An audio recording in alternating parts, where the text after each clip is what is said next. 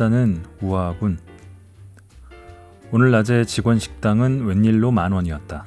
딱 한 자리 비어 있던 테이블에는 식후에 커피를 마시는 영업부장 사쿠라자키 씨가 있었다. 나는 사쿠라자키 씨 맞은편에 앉았다. 회의할 때조차도 말수가 적고 괜한 소리를 하지 않는 사람이건만 느닷없이 안쪽 높은 직구를 던졌다. 우아하다고요? 아닙니다. 영업부장은 씩 웃기만 하고 대답하지 않았다. 골라드는 뉴스룸 책 읽는 순간 북적북적 135회 심영구 기자입니다. 고상하고 기품이 있으며 아름답다. 네이버 국어사전에 나온 우아하다의 정의입니다. 우아함이란 어떤 것일까요? 음, 막 떠오르는 이미지는 대강 이렇습니다. 키가 크거나 비율이 좋아서 아무튼 좀 길어 보이는 사람이 남자든 여자든 가네요. 새침하다기보다는 좀 차분한 자태로 앉아서 책을 읽고 있습니다. 아, 날은 선선하고 해도 해가 나긴 했지만 아주 강렬하진 않은 어느 가을날 오후 한적한 공원 정도가 배경으로 좋겠습니다. 그런 정도의 우아함. 여기서는 어떤 책인지가 중요할 것 같은데 이 책 정도면 딱일 것 같습니다. 어, 작년 여름이 끝날 무렵에 저도 정말 재미있게 읽었고 청취하신 분들 반응도 좋았던 것으로 기억하는 여름은 올해 그곳에 남아입니다. 그 작가 마스이의 마사시의 다른 소설을 가져왔습니다. 우아함이라는 화두를 한 중년 남성의 삶에 빗댄 것처럼도 느껴지는 소설이라고 할 수 있겠습니다. 우아한지 어떤지 모르는 낭독을 허가해준 출판사 비체에 감사드립니다. 맨 처음 읽은 대목은 소설의 주인공인 오카다 씨가 우아하다는 평가를 처음 듣는 장면입니다. 직장 동료의 품평인데 왜 그런 말을 했을까요?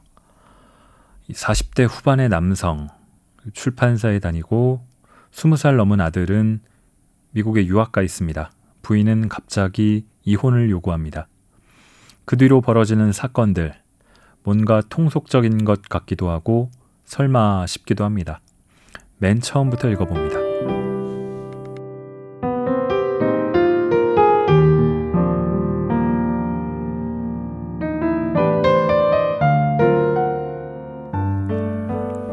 이혼을 했다.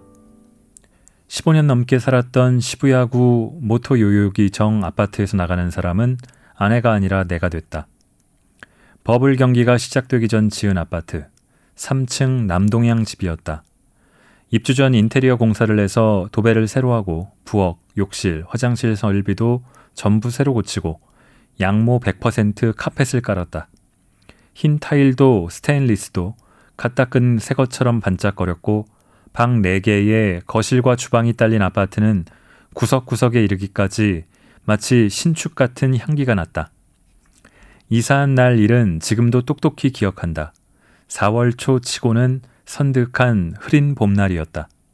나와 아내는 그때 30대 초반으로 인생이 어디로 갈지는 아직 밝은 안개 속 미래에 대한 불안도 없고 이렇다 할 문제도 없었다. 건강했고 바깥에서 어쩌다 은근한 유혹을 받아도 부부 생활에 자극을 더해주는 양념 정도로 여기고 즐기는 여유마저 있었다. 이삿짐을 기다리는 동안 우리는 새 양모 냄새가 나는 카펫 위에 누워 싸늘한 공기를 뺨에 느끼며 오랜만에 긴 키스를 했다. 창 아래로 이웃 고급 주택의 손질이 잘 된 정원이 펼쳐져 있었다. 포켓치프 같은 하얀 목련은 어깨를 맞대고 아무리 봐도 질리지 않았다. 새 가구도 속속 들어왔다. 아르플렉스에서 소파를, 야마기와에서 르 클린트의 조명 기구를 구입했고 노르딕 폼에서 덴마크제 테이블과 의자, 캐비닛을 골랐다. 중고라도 1960년대 후반의 덴마크 빈치지 가구이다 보니 아르플렉스만큼 비쌌다. 인테리어 공사와 가구에 든 비용이 집을 구입할 때 든 중개 수수료를 훌쩍 뛰어넘었다. 인테리어에 관심이 거의 없는 아내는 전부 내게 맡겼는데 얼마가 나갔는지 총액을 알고 어이없다는 표정을 지었다. 그럴 거면 차라리 그때 포기한 기타 아오야마의 아파트를 사지. 가구는 살면서 차차 사면 되잖아. 자산 가치를 생각해도 여기보다 훨씬 나았는데. 아휴, 왜 그렇게 한꺼번에 하고 싶은 걸까? 국립대 경제학부 졸업, 금융기관 연구소 근무. 나보다 소득이 더 많은 아내는 팔짱을 끼고 불만을 표시했다.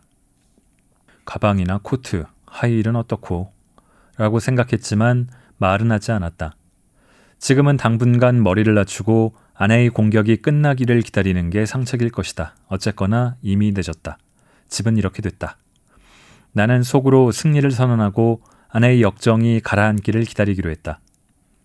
나고 자란 집을 떠난다는 것에 강한 난색을 표했던 외아들은 다행히 초등학교에 입학하는 타이밍에 이사한 덕에 언제 걱정했느냐는 듯 새 환경에 적응했다. 똑똑하고 성격이 순해 보이는 친구들도 생겼다. 이내 부모들 관계도 시작됐다.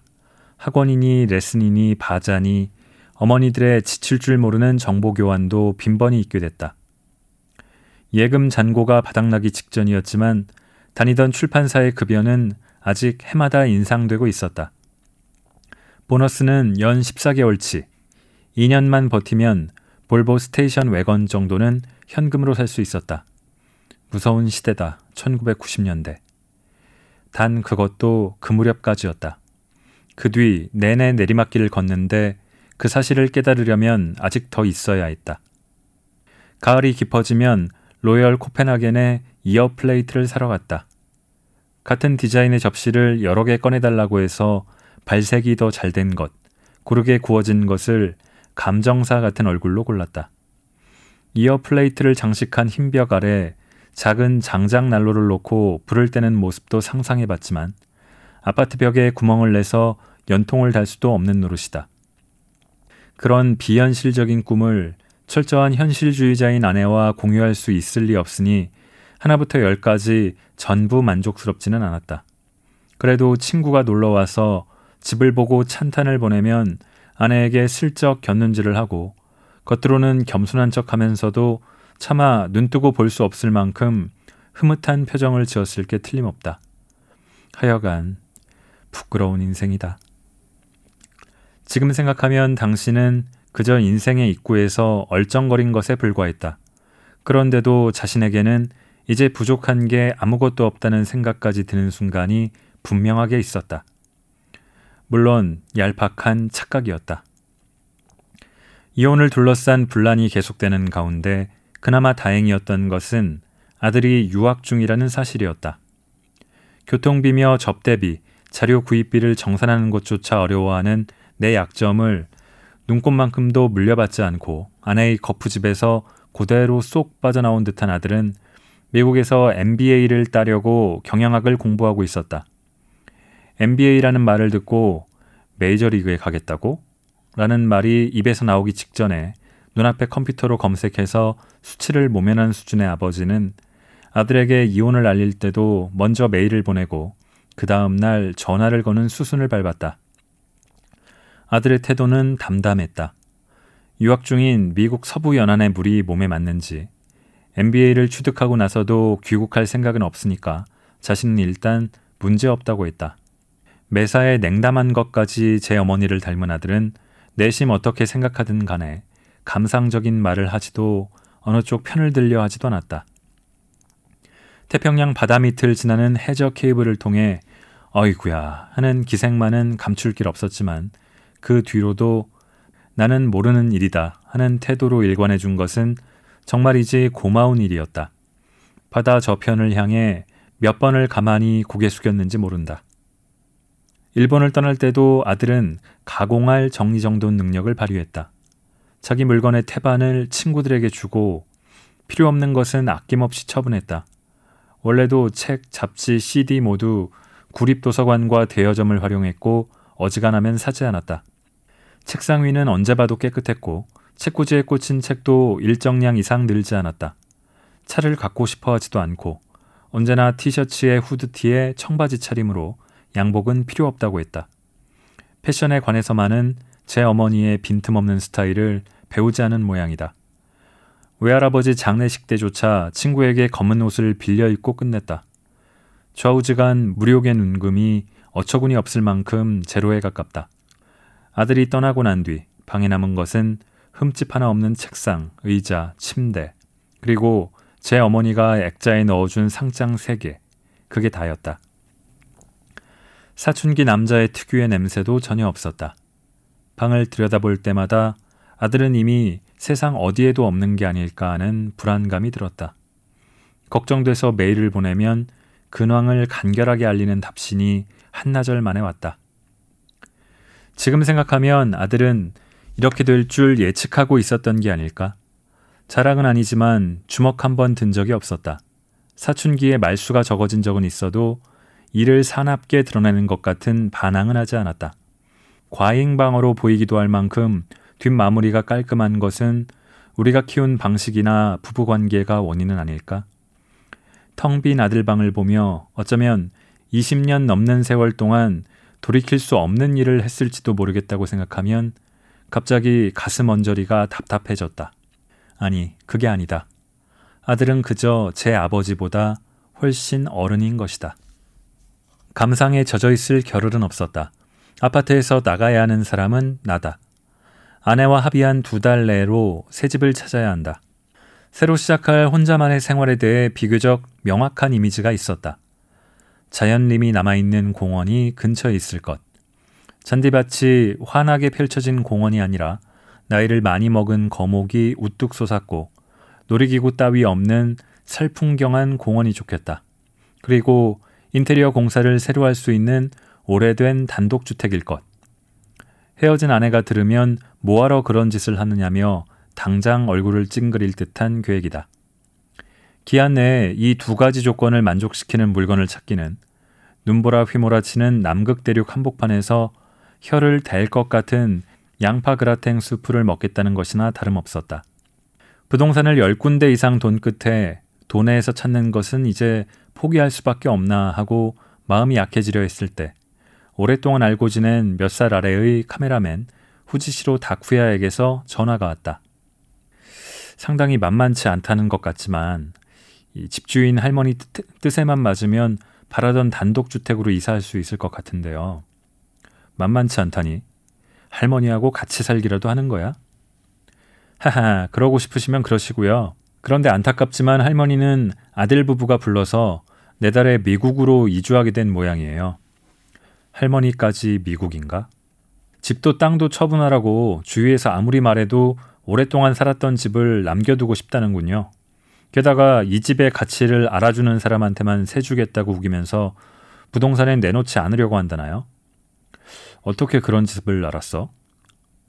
미국에 사는 할머니 아들 부부의 친한 친구가 저희 아버지 모터사이클 친구라서요. 모터사이클 동호인이 가족이나 다름없이 친하게 지내는 것은 만국 공통의 진리다. 모터사이클 공동체의 국경을 초월하는 인연인가? 집의 가치라고 말하는 걸 보면 낡았군. 낡았죠.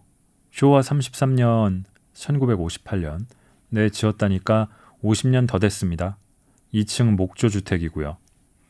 이노카시라 공원에 면했답니다. 카메라맨의 아버지를 통해서 바로 연락을 부탁해 사흘 뒤 그 집을 찾아갔다. 나는 노인의 이야기를 듣는 게 좋다. 일 관계로 인터뷰한 노인은 무수히 많다. 소설가, 철학자, 피아노 조율사, 요리 연구가, 조각가, 양조장인, 조산사, 성서 연구가, 외과의, 전당업자 등등. 일부를 제외하면 경험의 총량과 이야기의 재미는 비례한다.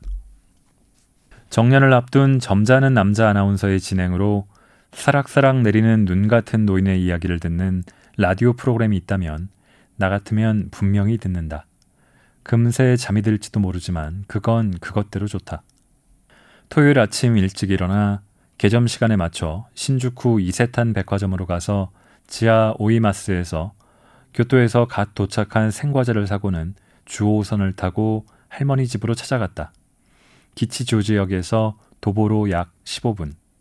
마음속에 그리던 단독주택에 한없이 가까운 집이었다. 키가 깜짝 놀라게 큰 잠목님의 무사시노의 모습이 남아있고 관리는 잘 되어 있는데 벤치조차 몇 개 없는 무뚝뚝한 공원. 그 중에서도 눈에 잘 띄지 않는 구석을 면한 위치에 있었다. 녹슨 대문을 지탱하는 문설주에 필감만한 크기로 움푹 팬 자리가 있었다. 가장자리에는 벨벳 같은 이끼가 꼈다. 문패를 뗐을까 도둑 맞은 걸까. 현관 앞에는 실수로 착륙한 미확인 비행물체처럼 반달 어묵 모양의 알루미늄재 우편함이 서 있었다. 이 오래된 집의 분위기에 의외로 어색하지 않게 잘 어울렸다. 알파벳으로 쓴 성명은 떨어져 나가고 없었지만 글자의 윤곽이 남아 있어 누가 봐도 소노다라고 알 수 있었다. 목조 현관문은 짙은 갈색 페인트로 칠했다. 손잡이는 해마처럼 생긴 주물이다. 오랜 세월에 휘고 뒤틀렸을 듯한 모습이었다. 한겨울이면 틈새기로 북풍이 불어들 게 틀림없다. 위를 올려다보니 왼쪽에 보이는 2층 창문의 나무 창틀은 커피색 페인트가 갈라지고 군데군데 벗겨졌다. 창틀에 끼워져 있는 것은 뒤틀린 옛날식 판유리다. 반색이나 이 얇은 유리로 비바람을 막아왔다는 말인가? 바람이 강한 날이면 시끄럽게 덜컹거릴 것이다. 모래먼지도 들어올 것이다. 단열 효과도 없는 것이나 다름없다. 창 너머 커튼은 감이 묵직해 보이는 데다 방 안에 얌전한 코끼리가 우두커니 서 있는 것처럼 애수가 감도는 회색이었다.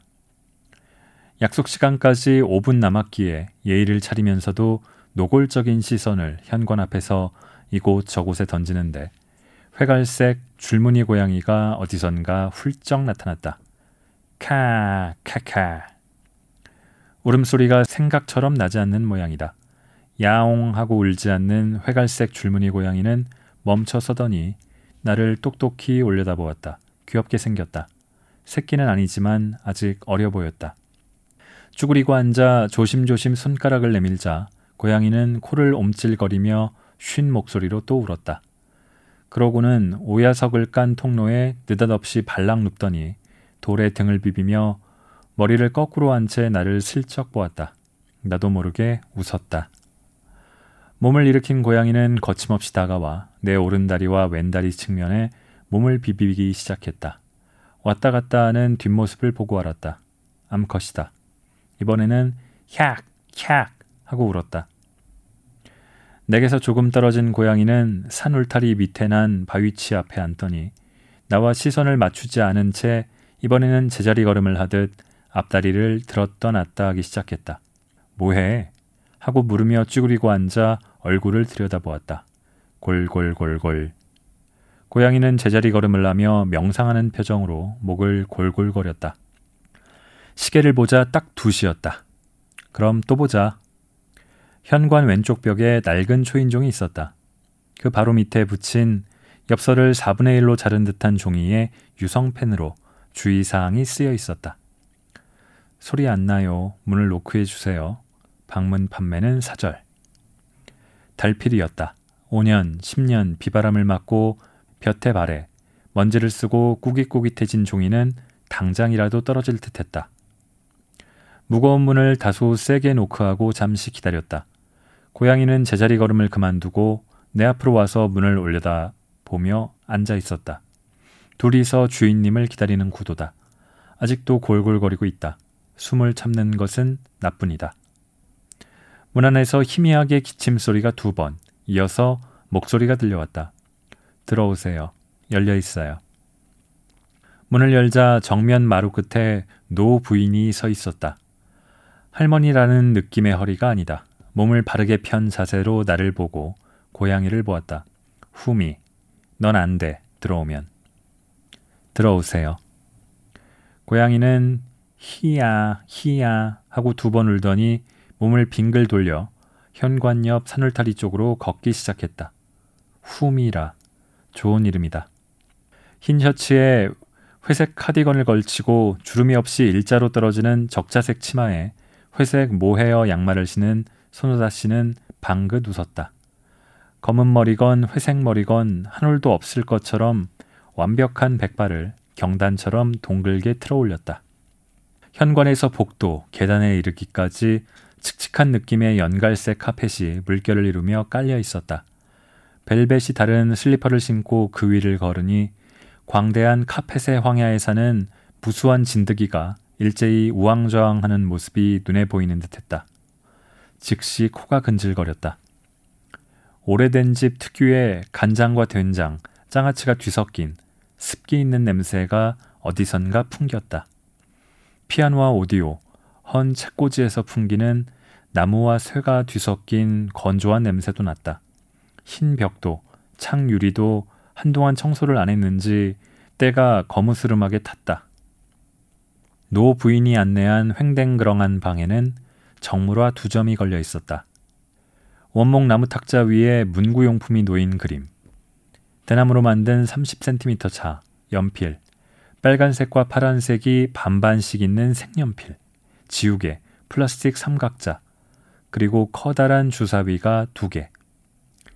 그 그림이 걸린 벽에는 묘하게 큰 벽난로가 있었다. 일상적으로 불을 떼는 것처럼 보이지는 않았다. 내화 벽돌도 깔지 않고 콘크리트가 그대, 그냥 노출된 바닥에 재 하나 떨어져 있지 않았다. 장작도 보이지 않았다. 실제로 사용할 수 있을까? 현관 앞에서는 굴뚝이 보이지 않았으니 이제 못 쓸지도 모른다. 골이 거의 달아 없어졌고 색도 바랜 낡아빠진 코드료의 소파에 앉았다. 정면에 보이는 벽 중앙에 또 한 점의 정물화가 걸려 있었다. 옛날 병원에서 보던 것 같은 흰 찬장 안에 가죽 장갑과 검은 쌍안경, 빨간 피리 같은 게 놓여 있다. 어디라고 집어 말할 수는 없지만 좀 특이한 그림이다. 둘 다 같은 화가가 그린 게 틀림없다. 손호다 씨가 이것저것 쟁반에 받쳐들고 살살 들어왔다. 주신 건데 미안하지만 당신이 들겠어요? 난 단팥을 못 먹거든요. 아깝잖아요. 칠기 앞접시에서 오이마스의 생과자 세개가 본의가 아니라는 듯 그리고 비좁다는 듯 서로 밀치락 달치락 하고 있었다. 자기 접시에는 김말이 과자 몇 개를 드문드문 올려놓은 손호다 씨는 내 시선이 향한 곳을 보고 선선하게 말했다. 이상한 그림 있죠. 남편 친구인 무명 화가가 그렸답니다. 그 사람 부인하고 헤어지고 얼마 안 돼서 자살해서요. 유품으로 받았어요. 어때요? 원한다면 그냥 두고 가고요. 손호다 씨는 사기 술잔처럼 조그만 찻잔에 이 또한 조그만 찻주전자로 차를 따르며 말했다. 느닷없이 자살이라니. 이혼했다죠? 네. 나는 황급히 차를 마셨다. 달고 맛있다. 혼자 사는 거 쉽지 않아요.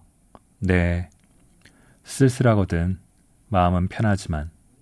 손호다 씨는 쿡 웃고 말을 이었다. Anyway, welcome to our kingdom of sorrow. 이번에는 갑자기 영국식 영어다. 소로? 소로우인가? 슬픔의 왕국? 아니면 불행의 왕국? 그러면 이 사람은 허 메저스티, 여왕 폐하인가? 손호다 씨는 명백히 별난 사람이었다. 하지만 자신의 집에 관한 의향은 아주 잘 이해할 수 있었다. 난 이제 나이도 나이니까 미국으로 이주하면 이 집으로 돌아올 수 없어요. 그래도 무너지거나 불타지 않고 이 집이 이곳에 무사히 있다고 미국에서 상상하고 싶어요. 섬뜩한 이야기라고 생각하지 말면 좋겠는데 집에는 혼이 깃들거든요. 그러니까 손쉽게 허물거나 하면 후환이 두려운 거예요. 손호다 씨는 그렇게 말했다. 욕실 부엌 등을 고친다든지 창틀을 교체한다든지 바닥 난방으로 바꿔도 된다. 벽난로에 구멍을 뚫어 석유 팬히터를 설치해도 상관없다. 단 이 집의 형태만은 보존하면 좋겠다. 보증금은 없고 세는 파격적이라고 해도 될 액수였다. 대신 2년분을 미리 낼 것, 화재보험에 가입할 것. 반상회는 무의미한 회란판이 올 뿐이니까 들어갈 필요 없음. 단 쓰레기 버리는 요일은 정확하게 지킬 것. 최소한 1년에 한 번, 가능하면 두 번은 업자를 불러다 정원을 손질할 것. 가을에는 꼬박꼬박 낙엽을 쓸 것. 아, 그리고 잊어버릴 뻔했는데 당신 고양이는 괜찮아요? 네, 좋아합니다. 동물은 다 좋아하죠. 다행이네요. 아까 현관에 있던 고양이 후미라고 하는데 아침 저녁으로 기억나면 먹이를 주면 좋겠어요. 물은 매일 갈아줄 수 있어요? 네. 길 고양이라서 이 동네에 몇 집 더 리스크했지 않은 모양이에요. 영어가 모국어 같은 발음이다. 그러니까 아마 깜빡해도 괜찮을 거예요. 좌우지간 착한 고양이랍니다. 곁에 누가 있기만 해도 골골거리죠. 아까도 땅바닥으로 make bread 했죠? make bread? 네, 밀가루처럼 말이죠. 다른 고양이들도 기분 좋을 때 곧잘 하지만 땅바닥까지 반죽하는 건 후미가 처음이지 뭐예요. 새끼 때 아주 일찍 엄마랑 떨어졌나? 좀 가엾을 정도로 응석쟁이랍니다. 그렇군. 후미가 아빠를 들었다 놨다 하는 것은 어미젖을 주무르며 빨던 기억이 되살아나서인가? 그렇다면 사자나 치타도 사바나에서 메이크 브레드를 할까? 그럼 여자 가슴을 좋아하는 남자는 점점 확대되는 연상을 손호다 씨 목소리가 가로막았다. 적어도 당분간은 당신도 혼자 지낼 텐데 후미가 있으면 마침 잘 됐죠. 손호다 씨는 그렇게 말하며 후후후 웃었다. 근질거리는 코는 이미 콧물을 쏟을 듯한 단계로 돌입해 있었다. 손수건을 꺼낼 틈도 없이 크게 재채기 했다.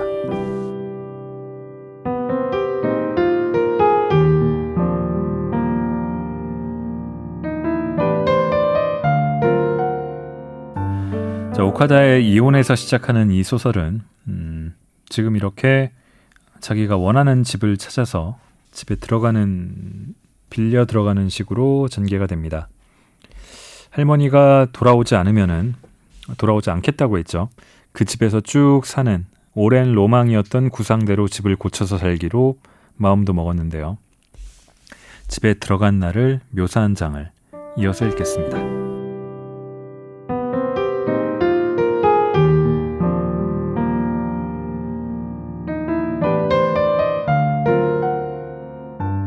인생 네 번째 이사다. 입사 2년째 되는 봄. 내리마구에 있는 부모님 집에서 독립했다. 고지정에 위치한 회사까지 걸어서 20분. 요스야에 있는 철골 2층 연립주택의 방 하나에 식당과 부엌이 딸린 집에서 살았다. 혼자 살았고 가구와 가전제품은 새로 샀기 때문에 이사업체를 부를 것까지도 없었다.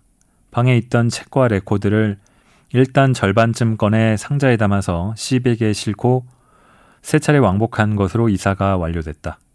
결혼해서 처음 세든 집은 오기쿠보에 있는 방 두 개에 거실과 식당이 있는 아파트였다. 신혼은 제로에서 시작하는 작은 생활.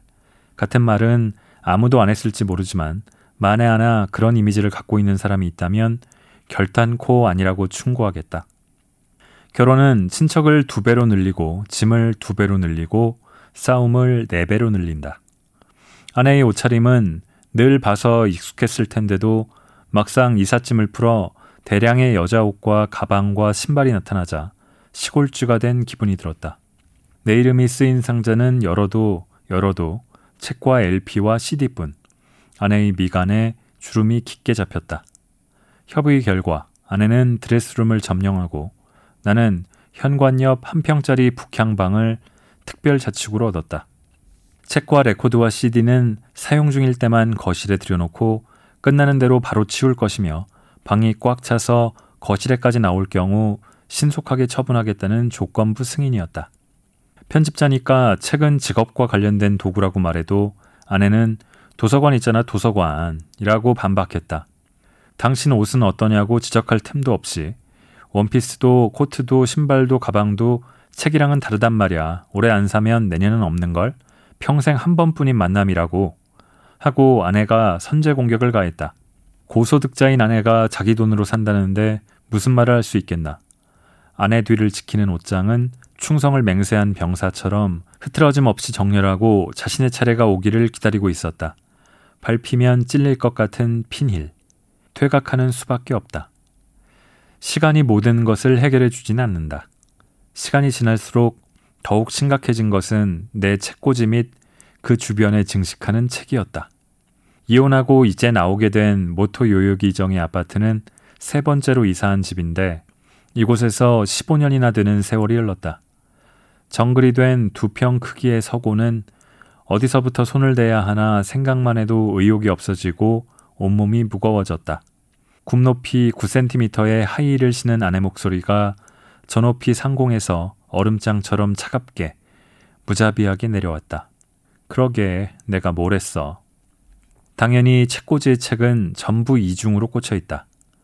뒤에 있는 책은 보이지 않으니 분명히 있을 책이 걸핏하면 행방불명되는 바람에 아내에게는 시침 뚝 떼고 똑같은 책을 또 샀다. 하지만 그런 나쁜 짓은 물론 들키게 돼 있다. 도대체가 책의 형태가 문제다. 네모나고 쌓기 편하고 게다가 썩지 않는다. 임시로 한 권을 책탑 위에 대충 올려놓는다. 이게 그 뒤에 행방불명과 붕괴로 이어진다. 가구도 가전제품도 모두 두고 나가기로 돼 있었다. 가져가는 것은 서고에 있는 물건들과 오디오뿐. 아들도 없는데 방 4개짜리 아파트에 아내가 혼자 계속 살지는 대단히 의문이다. 아내는 팔거나 말거나 내가 결정할 테니까 당신은 상관하지 말라고 했다. 변호사 친구는 왜 그렇게 사람이 좋으냐. 북유럽인지 뭔지 아는 비싼 가구는 네가 사들이지 않았냐. 집을 주기로 했으면 가구를 갖는 것쯤은 문제도 아닌데 분명하게 말하면 되지 않느냐. 라며 어이없다는 표정을 지었다. 하지만 애초의 잘못은 내 쪽에 있다. 아니, 그보다 앞으로 살게 될 낡은 일본 가옥에 오랫동안 가족과 썼던 가구를 드린다는 게 내키지 않았다. 15년간의 기억이 가구에 배어 있다. 게다가 안 좋은 기억은 어디론가 안개처럼 사라지고 그리운 추억만이 의자 팔걸이의 곡선에 테이블의 둥근 모서리에 케빈이 서랍 손잡이에 조용히 생생하게 숨쉬며 나를 손가락질했다. 그런 가구를 데리고 혼자 살 수 있을 리 없다. 더욱이 가구를 갖고 나가기라도 했다가는 아내의 신랄한 친구가 무슨 말을 할지 모른다. 카펫에 테이블 자국이 남은 거실에서 내게 극악 무도한 인간이라는 낙인을 찍고 욕설과 노여움의 불길로 나를 불사를 것이다. 상상만 해도 입이 바싹 마르고 변명을 늘어놓으려는 혀가 꼬인다. 어쨌든 맨몸으로 나오기로 마음먹었다. 잘 있어라 덴마크 가구들이여. 집주인 손호다 씨가 미국으로 출발하기 사흘 전 열쇠를 받고 2년치 집세를 현금으로 내기 위해 이노카시라 공원 가장자리에 있는 집으로 찾아갔다. 15년 전 아파트 인테리어 공사를 맡아주었던 건축가 우라타니 가즈이코 가즈 씨에게도 같이 가달라고 부탁했다. 가즈 씨는 용케 건축가로 일한다 싶을 만큼 말수가 적다. 사실은 신축보다 개장, 개축을 더 좋아한다는 것도 특이한 점이다.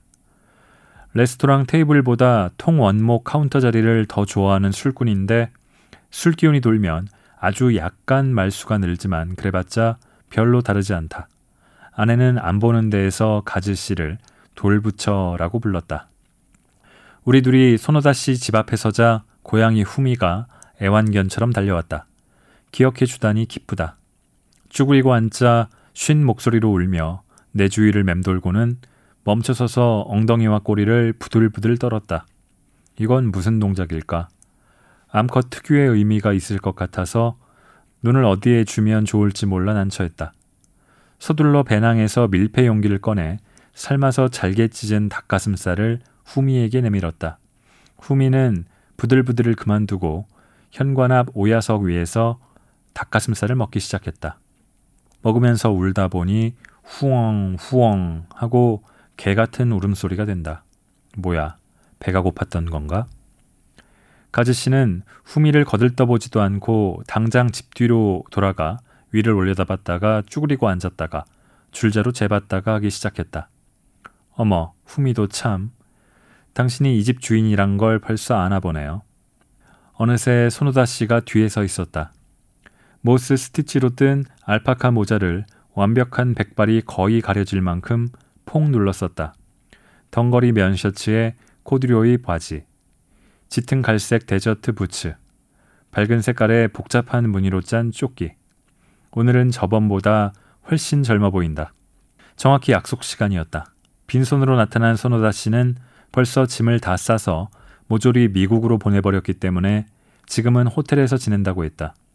나는 정원 쪽에 와 있던 가즈 씨를 불러 손호다 씨에게 소개했다. 골조만 남기고 다 싹 새로 고쳐도 돼요. 이 집이 살아남아 주기만 하면 뭘 해도 상관없어요. 가즈 씨는 어색하게 머리를 꾸벅 숙이고 후미처럼 쉰 목소리로 네 라고 말했다. 손호다 씨에게 허락을 구하고 다시 집안을 둘러봤다. 아무것도 남지 않고 텅 빈 집. 손호다 씨는 방 하나하나를 둘러보며 다니는 우리를 느긋하게 무관심하게 따라다니며 설명을 원하면 최대한 대답해 주려고 했다. 의외로 친절한 사람인지도 모르겠다. 나는 손호다 씨의 인상을 약간 궤도 수정했다. 집은 언뜻 봤을 때 외벽은 모르타르, 안은 회반죽을 바른 목조주택 같았는데 실은 튼튼한 콘크리트 건물에 흰 페인트를 칠했다고 가지 씨가 말했다. 당시 보통 주택치고는 조금 흔치 않은 경우인 모양이다. 겉모습은 상당히 낡아 보이는데 어딘지 모르게 듬직하고 안정감이 느껴졌던 것은 그 때문이었나?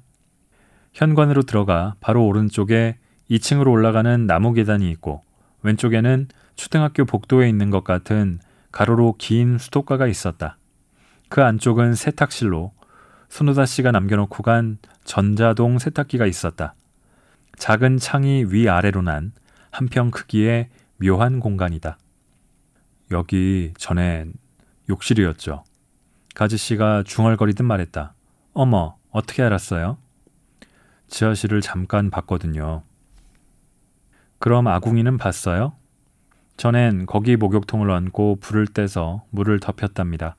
그때는 아직 가스 온수기가 없었으니까. 이 집을 지은 것은 50년도 더 전이라고 새삼 생각했다. 여기 수도과는 왜 있는 겁니까? 가지 씨가 세탁실 앞에 수도과를 보고 질문했다. 예전에 정원에 밭을 만들어서 야채를 재배했거든요. 그만둔 지 벌써 20년쯤 됐지만요. 무랑 파, 감자는 여기서 흙을 털고 부엌으로 가져갔어요. 장화도 닦을 수 있겠다. 세탁실과 벽 하나를 사이에 둔 부엌은 어딘지 모르게 어두침침했다. 간장과 맛술, 기름과 된장, 버터와 설탕이 오랜 시간에 걸쳐 뒤섞인 냄새가 희미하게 풍겼다. 향수를 자극하는 냄새다.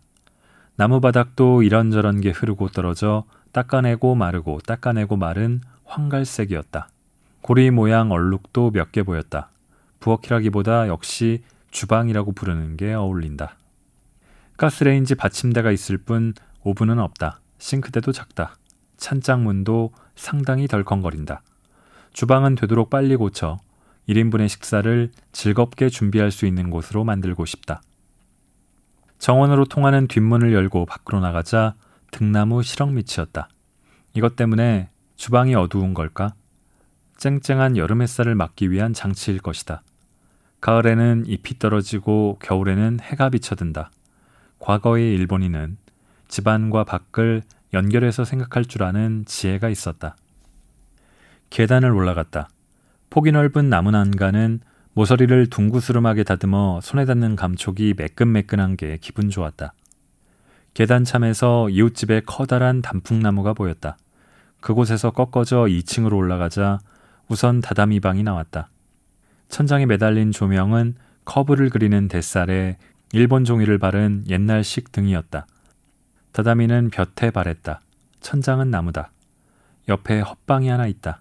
내부벽 전부에 양철을 붙이고 3단짜리 붙박이 선반을 삥 둘러 달았다.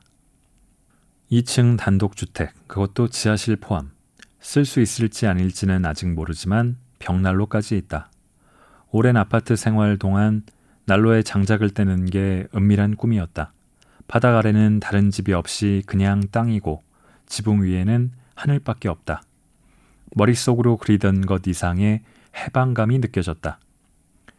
헤어질 때 고양이 열쇠고리에 달린 열쇠를 받았다. 공사하면 꼭 사진 보내줘요. 손호다 씨는 이메일과 미국 주소가 인쇄된 조그만 명함을 내밀었다. 그럼 잘 있어요. 이 집을 잘 부탁해요. 손호다 씨는 털실 모자를 벗고 머리를 깊이 수그렸다. 나와 가즈 씨도 황급히 머리를 숙여 인사했다. 안녕히 다녀오세요. 손호다 씨는 내게 손을 내밀었다. 악수를 했다. 손호다 씨의 손은 따스했다. 아, 맞다. 후미도 잘 부탁해요. 어느새 현관 앞에 나타난 후미는 또 메이크 브레드 하고 있었다. 들리지는 않지만 골골거리고 있을 게 틀림없다. 손호다 씨는 1만 킬로미터나 떨어진 미국으로 가버려 이제 돌아오지 않는다는 것도 전혀 모르는 어딘지 모르게 멍한 표정 그대로. 주차장이 없는데 임대할 겁니까? 돌아오는 길에 가지 씨가 물었다. 차는 그만두려고요. 그만둔다고요? 운전을? 나는 고개를 끄덕였다. 차가 필요하면 렌터카를 이용하면 되니까요. 도쿄에 살면 전철하고 버스가 있으니까 차가 따로 필요 없죠. 대신 자전거를 살 겁니다. 가지 씨는 뜻밖이라는 표정으로 나를 보았다. 이 힐은 인도를 급히 걸으라고 만든 게 아니란 말이야. 아내는 긴자의 미유키 거리를 걸으며 너무 빠르다. 더 천천히 걸어라 하고 내게 불평했다. 결혼하고 얼마 안 됐을 때였다. 아내가 신는 힐은 굽이 높고 가늘어서 엘리베이터 홈이나 길도랑의 격자에 끼면 부러지거나 안 빠지거나 했다. 콘크리트 위를 걸으면 가죽 밑창이 순식간에 찢어졌다. 그러니 건물 밖으로 나오면 차를 타는 게 옳다고 아내는 내게 가르쳤다. 하이힐을 신는 아내에게는 차를 운전하는 남편이 필요하다. 하지만 이제는 하이힐을 신는 아내도 애인도 없다. 다시 말해 나는 차가 필요 없다. 그렇게 결론을 내리고 오랫동안 탄 차를 처분하기로 했다. 매장은 까마득하게 넓은데 면적당 상품 단가가 하늘을 찌를 듯한 이세탄의 여성 구두 매장에는 이제 갈 일도 없을 것이다. 가즈 씨와 나란히 걸으며 나는 그 사실을 깨달았다. 그렇게 생각하니 약간 쓸쓸한 것도 같다. 아내가 혼자 매장에 나타나면 낯익은 점원이 남편분은요? 하고 까딱 입을 잘못 놀리지는 않을까? 아내는 아니 전처는 어떤 표정으로 무슨 말을 할까? 잘 있어라 하이힐, 잘 있어라 자동차.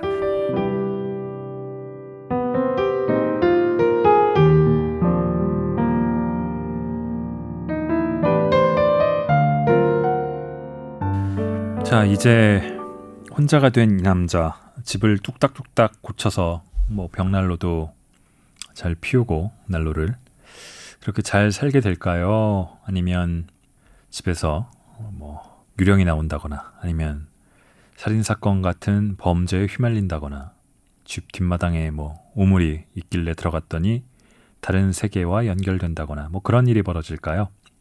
작가의 전작을 읽거나 이전에 팟캐스트를 들었던 분이라면 설마 그러겠어 하실 텐데 그렇습니다. 이 마스이의 마사시 작가가 그럴 리가 있을까요? 아무래도 지난 책도 그렇고 건축에는 푹 빠진 것 같은 작가입니다. 예, 지난번에는 건축가를 다룬 데 이어서 이번에도 오래된 집을 다시 증축하고 새로 바꾸는데 집착하는 남자입니다. 하지만 사건은 벌어집니다. 근데 처음에 제가 말씀드렸던 우아함은 언제 나오는 거야 싶으실 수 있겠는데 뭐 굳이 얘기하면은 우아한 독신 생활 같은 거죠. 읽다 보면은 우아하다기보다는 좀 찌질한 거 아니야 하는 생각이 얼핏 들 수도 있고요. 그래서 제목을 우아한지 어떤지 모르는 이라고 붙였나 봅니다. 기름기가 꽤 빠져 있어서 어, 저한테는 오히려 매력적이고 우아하게 느껴졌습니다. 일독을 권합니다. 변덕스런 날씨 속에 예, 봄날이 흘러갑니다. 이 팟캐스트 녹음은 11년 만의 남북 정상회담 전에 하고 있는데 정상회담 이후겠죠. 들으실 때는 이 한반도의 봄은 과연 변덕스럽더라도 오긴 올까요? 지난주에는 화강윤 기자가 잠시 맡았습니다. 뭐 정해놓고 격주로 한다거나 격월로 한다거나 이런 식으로 한다기보다는 이렇게 간헐적으로 어떻게 보면 깜짝 놀랄 수도 있을 정도로 다른 분들이 참여하는 식으로 당분간 해볼까 합니다. 의견을 혹시 주시면은 또 고민해 보겠습니다. 끝까지 들어주신 분들께 감사드립니다.